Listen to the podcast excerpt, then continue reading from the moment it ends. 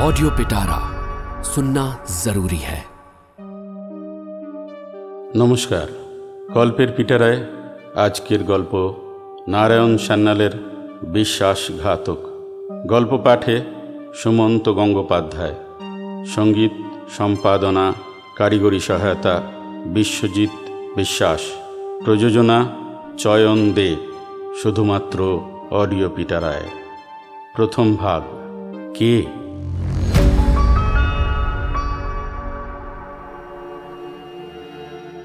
পনেরোই সেপ্টেম্বর, উনিশশো পঁয়তাল্লিশ। অর্থাৎ বিশ্বযুদ্ধ শেষ হয়েছে মাত্র এক মাস আগে। ইউরেনিয়াম বোমা বিধ্বস্ত হিরোসীমা আর প্লুটোনিয়াম বোমা বিধ্বস্ত নাগাসাকির ধ্বংসস্তূপ তখনও সরানো যায়নি। জার্মানি, রাশিয়া, ফ্রান্স অথবা জাপানের অধিকাংশ জনপদ মৃত্যুপুরীতে রূপান্তরিত। বিশ্ব এক মহাশ্মশান। মানব সভ্যতার ইতিহাসে এ পৃথিবীতে এত বড় ক্ষয়ক্ষতি আর কখনো হয়নি। এই মহা মহাশ্মশানে শুধু শোনা যায় মিত্রপক্ষের বিজয়োল্লাসের উৎসব ধ্বনি। যেন কুরুক্ষেত্রের যুদ্ধাবসানে মাংসভোগ শিবাকুলের উচ্ছ্বাস। প্রিয় পরিজনদের নিয়ে প্রাতরাসে বসেছিলেন অশীতিপর বৃদ্ধ স্টিমসন ওয়াশিংটনের অনতি দূরে হাই হোল্ডে তার বাড়ির ডাইনিং হলে। অশীতিপর ঠিক নন, হেনরি এল স্টিমসনের বয়স উনআশি মার্কিন যুক্তরাষ্ট্রের প্রবীণ সমর সচিব, সেক্রেটারি অফ ওয়্যার। এ বিশ্বযুদ্ধে ছিলেন আমেরিকার সর্বময় কর্তা, প্রেসিডেন্ট ফ্র্যাঙ্কলিন রুজভেল্টের আমরের লোক। এই বয়সেও অবসর নেননি কর্মজীবন থেকে। নেবার সুযোগও হয়নি। তাকে এতদিন অব্যাহতি দিয়ে উঠতে পারেননি রুজভেল্টের স্থলাভিষিক্ত নতুন প্রেসিডেন্ট হ্যারি ট্রুম্যান। অন্তত যুদ্ধ শেষ না হওয়া পর্যন্ত। তা সেই যুদ্ধ এতদিনে শেষ হলো। এবার ছুটি দাবি করতে পারেন বটে স্টেমশন। বিবদমান রাষ্ট্রগুলির মধ্যে একমাত্র আমেরিকার ভূখণ্ডে কোনো লড়াই হয়নি। ক্ষতি হয়েছে, প্রচণ্ড ক্ষতি, আর্থিক এবং জনবলে। কিন্তু আমেরিকার মাটিতে কোনো রক্তপাত ঘটেনি। এজন্য নিশ্চয়ই অভিনন্দন দাবি করতে পারেন যুদ্ধ সচিব। শুধু তাই বা কেন? এই যুদ্ধের যা চরম ডিভিডেন্ড আগামী বিশ্বযুদ্ধে তুরুপের টেক্কা সেটা খেলার শেষে রয়ে গেছে তাঁরই আস্তিনের তলায়। এটা যে কত বড় প্রাপ্তি তা শুধু তিনিই জানেন, আর বোধ করি জানেন মহাকাল। হঠাৎ ঝনঝন করে বেজে উঠল টেলিফোনটা। স্টিমশন মুখ তুলে তাকালেন না। ছুরি কাঁটায় যেমন ছিলেন তেমনই ব্যস্ত রইলেন। টেনে নিলেন জোড়া পোচের প্লেটটা। আবার কোথাও বিজয় উৎসবের আমন্ত্রণ হবে হয়তো। এখন ওই তো দাঁড়িয়েছে একমাত্র কাজ, অর্কেস্ট্রা, নাচ, টোস্ট আর পারস্পরিক পৃষ্ঠ কুণ্ডয়ন। কমপ্লিমেন্টস আর কংগ্রাচুলেশনস। ওর নাতনি উঠে গিয়ে টেলিফোনটা ধরল। জানালো গৃহস্বামী প্রাতরাসে ব্যস্ত। পর মুহূর্তেই চমকে উঠল মেয়েটি। টেলিফোনের কথা মুখে হাত চাপা দিয়ে ফিসফিসিয়ে ওঠে grandpa it's from him him ছুরি কাঁটা নামিয়ে রাখলেন স্টিমসন এ তো সর্বনামের সার্বজনীন হিম নয়। এ আহ্বানে লেগে আছে হোয়াইট হাউসের হিম শীতল স্পর্শ। টেলিফোনের সঙ্গে যুক্ত ছিল অনেকখানি বৈদ্যুতিক তার। তাই পর্বতকেই এগিয়ে আসতে হলো মোহাম্মদের কাছে। যুদ্ধ সচিবকে আর উঠে যেতে হলো না।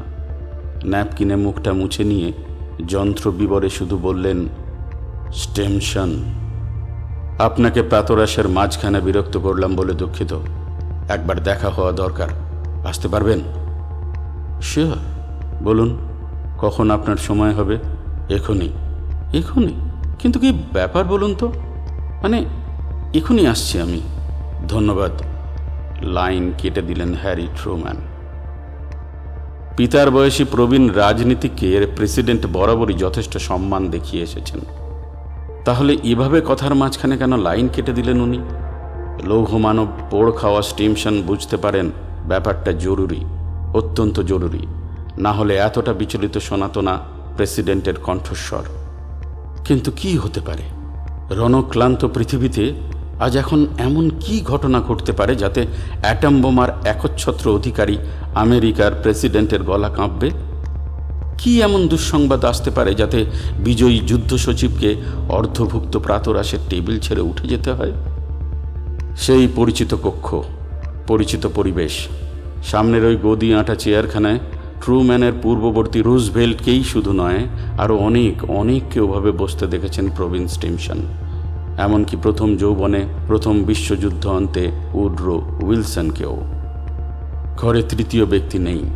প্রেসিডেন্ট সৌজন্য সূচক সম্ভাষণের ধার দিয়েও গেলেন না। হয়তো প্রভাতটা আজ সুপ্রযুক্ত মনে হয়নি তার কাছে। মনে হলো তিনি রীতিমতো উত্তেজিত। স্টিমসন তার চেয়ারে ভালো করে গুছিয়ে বসবার আগেই প্রেসিডেন্ট বলে ওঠেন, মিস্টার সেক্রেটারি, আপনি গোয়েন্দা গল্প পড়েন? Conan Doyle, Agatha Christie? Stimson নির্বাক। হঠাৎ চেয়ার ছেড়ে উঠে পড়েন ট্রুম্যান। নীরবে পদচারণা শুরু করেন ঘরের এ প্রান্ত থেকে ও প্রান্তে। স্টিমসন যেন পিংপং খেলা দেখছেন। একবার এদিকে ফেরেন, একবার ওদিকে। হঠাৎ পদচারণায় ক্ষান্ত দিয়ে প্রেসিডেন্ট বলে ওঠেন, আজ সকালে কানাডার রাষ্ট্রদূত আমাকে একখানি চিঠি দিয়ে গেছে। প্রাইম মিনিস্টার ম্যাকেনজি কিংয়ের ব্যক্তিগত পত্র। আমি আমি স্তম্ভিত হয়ে গেছি সেখানা পড়ে। স্তম্ভিত হয়ে গেলেন স্টিমসনও সম্পূর্ণ অন্য কারণে। তিনি মনে মনে ভাবছিলেন, হায় ঈশ্বর স্টালিন নয়, চার্চিল নয়, শেষ পর্যন্ত ম্যাকেনজি কিং। তাতেই এই রণক্লান্ত দুনিয়ার একচ্ছত্র অধীশ্বর হ্যারি ট্রুম্যান এতটা বিচলিত। প্রেসিডেন্ট নিজ আসনে এসে বসলেন, বললেন, আপনি অবসর চাইছিলেন, কিন্তু এ ব্যাপারটার ফয়সলা না হওয়া পর্যন্ত কিন্তু ব্যাপারটা কি? কি লিখেছেন প্রাইম মিনিস্টার ম্যাকেনজি কিং? একটা গোয়েন্দা গল্প, অসমাপ্ত কাহিনী। এ শতাব্দীর সবচেয়ে রোমাঞ্চকর গোয়েন্দা কাহিনীর প্রথমার্ধ। সমস্ত ব্যাপারটাই কেমন যেন মেলো ড্রামাটিক লাগল বাস্তববাদী স্টিমসনের কাছে। বললেন দেখি চিঠিখানা ট্রুম্যান টেবিলের ওপর থেকে শিলমোহর অঙ্কিত একটি ভারী খাম তুলে নিলেন। বাড়িয়ে ধরলেন স্টিমসনের দিকে। বললেন, ম্যানহাটেন প্রজেক্টের গোপনতম তথ্য ওরা বার করে নিয়ে গেছে। স্টিমসন স্তম্ভিত। অস্ফুটে বলেন মানে? Yes yes, mister secretary. এতক্ষণে হয়তো মস্কোর বৈজ্ঞানিকেরা তা নিয়ে হাতে কলমে পরীক্ষা করছেন। বলিরেখান্বিত উদ্যত হাতটা ধীরে ধীরে নেমে এলো স্টিমশনের। একটু ঝুঁকে পড়লেন সামনের দিকে। যেন এই মাত্র একটা পয়েন্ট টোয়েন্টি টু মাপের শীষের গোলকে বিদ্ধ হয়েছে বৃদ্ধের পাঁজরা। কোকিয়ে ওঠেন তিনি। But how on earth could Mackenzie King know it ইন্টারকমটাও আর্তনাদ করে উঠল। প্রেসিডেন্টের একান্ত সচিব নিশ্চয়ই কোনো জরুরি সংবাদ জানাতে চান, কিন্তু ভ্রুক্ষেপ করলেন না ট্রুম্যান পুনরায় বাড়িয়ে ধরলেন মোটা খামটা। বললেন, এটা পড়লেই বুঝবেন। নিন, ধরুন। আদেশটা বোধহয় কানে যায়নি স্টিমশনের গভীর চিন্তার মধ্যে ডুবে গেছেন তিনি।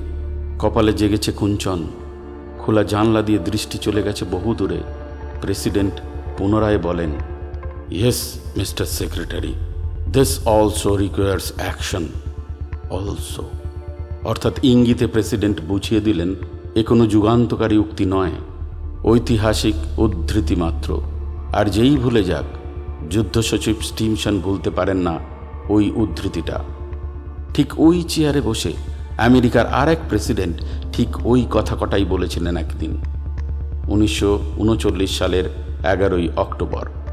সেদিনও মার্কিন প্রেসিডেন্টের হাতে ছিল এমনই একটা ভারী খাম। সেবার সে পত্রখানি এসেছিল লং আইল্যান্ডে পরবাসী শুভ্রকেশ এক বৃদ্ধ বৈজ্ঞানিকের কাছ থেকে।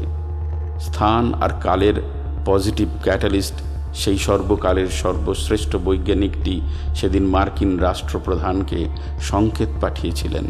ইউরেনিয়াম পরমাণুর কুলকুণ্ডলিনীকে জাগ্রত করার মহাসন্ধিক্ষণ সমুপস্থিত।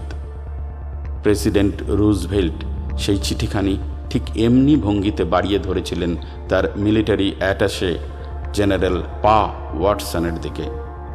অতি সংক্ষেপে শুধু বলেছিলেন, পা দিস রিকোয়ার্স অ্যাকশন আজ ছয় বছর পরে সেই ঐতিহাসিক বাক্যটিরই পুনরুক্তি করলেন রুজ ভেল্টের উত্তরসূরি হ্যারি ট্রুম্যান। তাই ওই অলসো, সেবার নির্দেশ ছিল সমুদ্র মন্থনের। সুরাসুরের মন্থনে সমুদ্র মথিত হয়েছিল যথারীতি। তাই আজ আমেরিকা বিশ্ব ত্রাস। এবার আদেশ হলো সেই সমুদ্র মন্থনে উঠে আসা। না, অমৃতভাণ্ড নয়। হলাহল অপহারককে খুঁজে বার করতে হবে।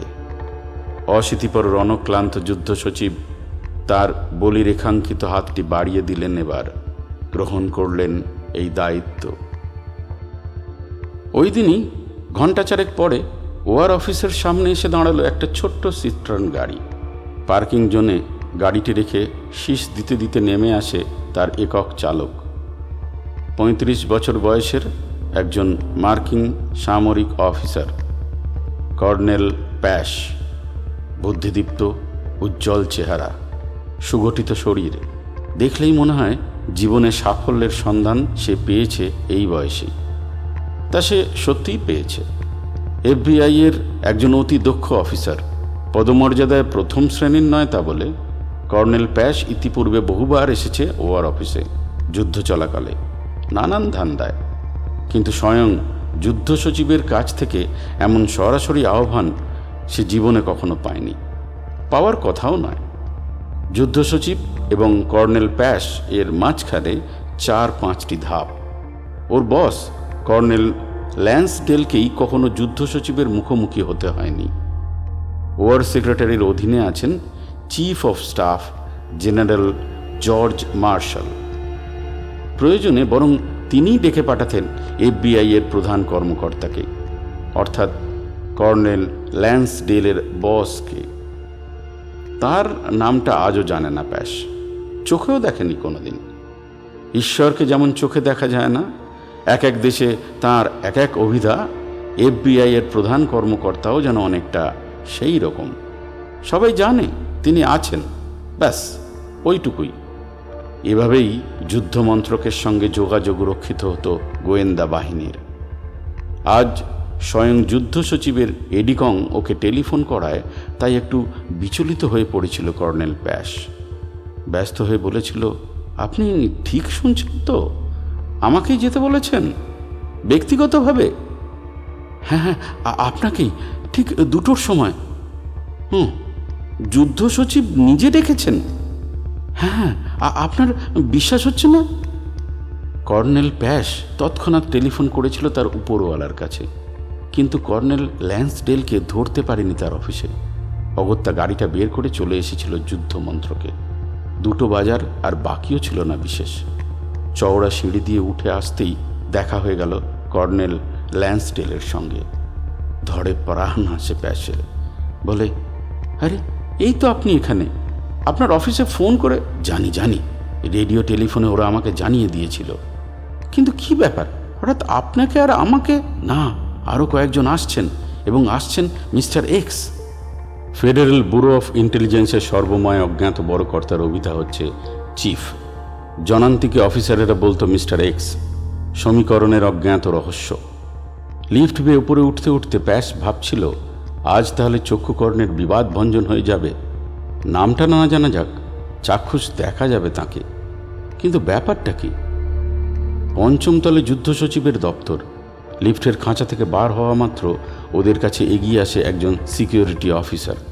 হাতটা বাড়িয়ে দিয়ে বলে, কর্নেল প্যাস এবং কর্নেল ল্যান্সডেল নিশ্চয়ই? আসুন আমার সঙ্গে এই দিকে প্রকাণ্ড কনফারেন্স রুম। এ ঘরে একাধিক যুগান্তকারী অধিবেশন হয়েছে এককালে। টেবিলটায় বিশ পঁচিশ জন অনায়াসে বসতে পারে।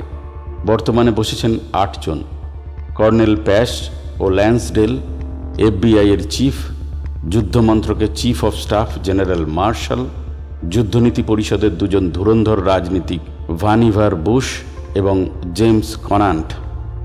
এছাড়া ছিলেন অ্যাটম বোমা প্রকল্পের সর্বময় সামরিক কর্তা জেনারেল লেসলি গ্রোভস এবং ওপেনহাইমার। যুদ্ধ চলাকালে এ প্রকল্পের ছদ্মনাম ছিল ম্যানহাটন প্রজেক্ট।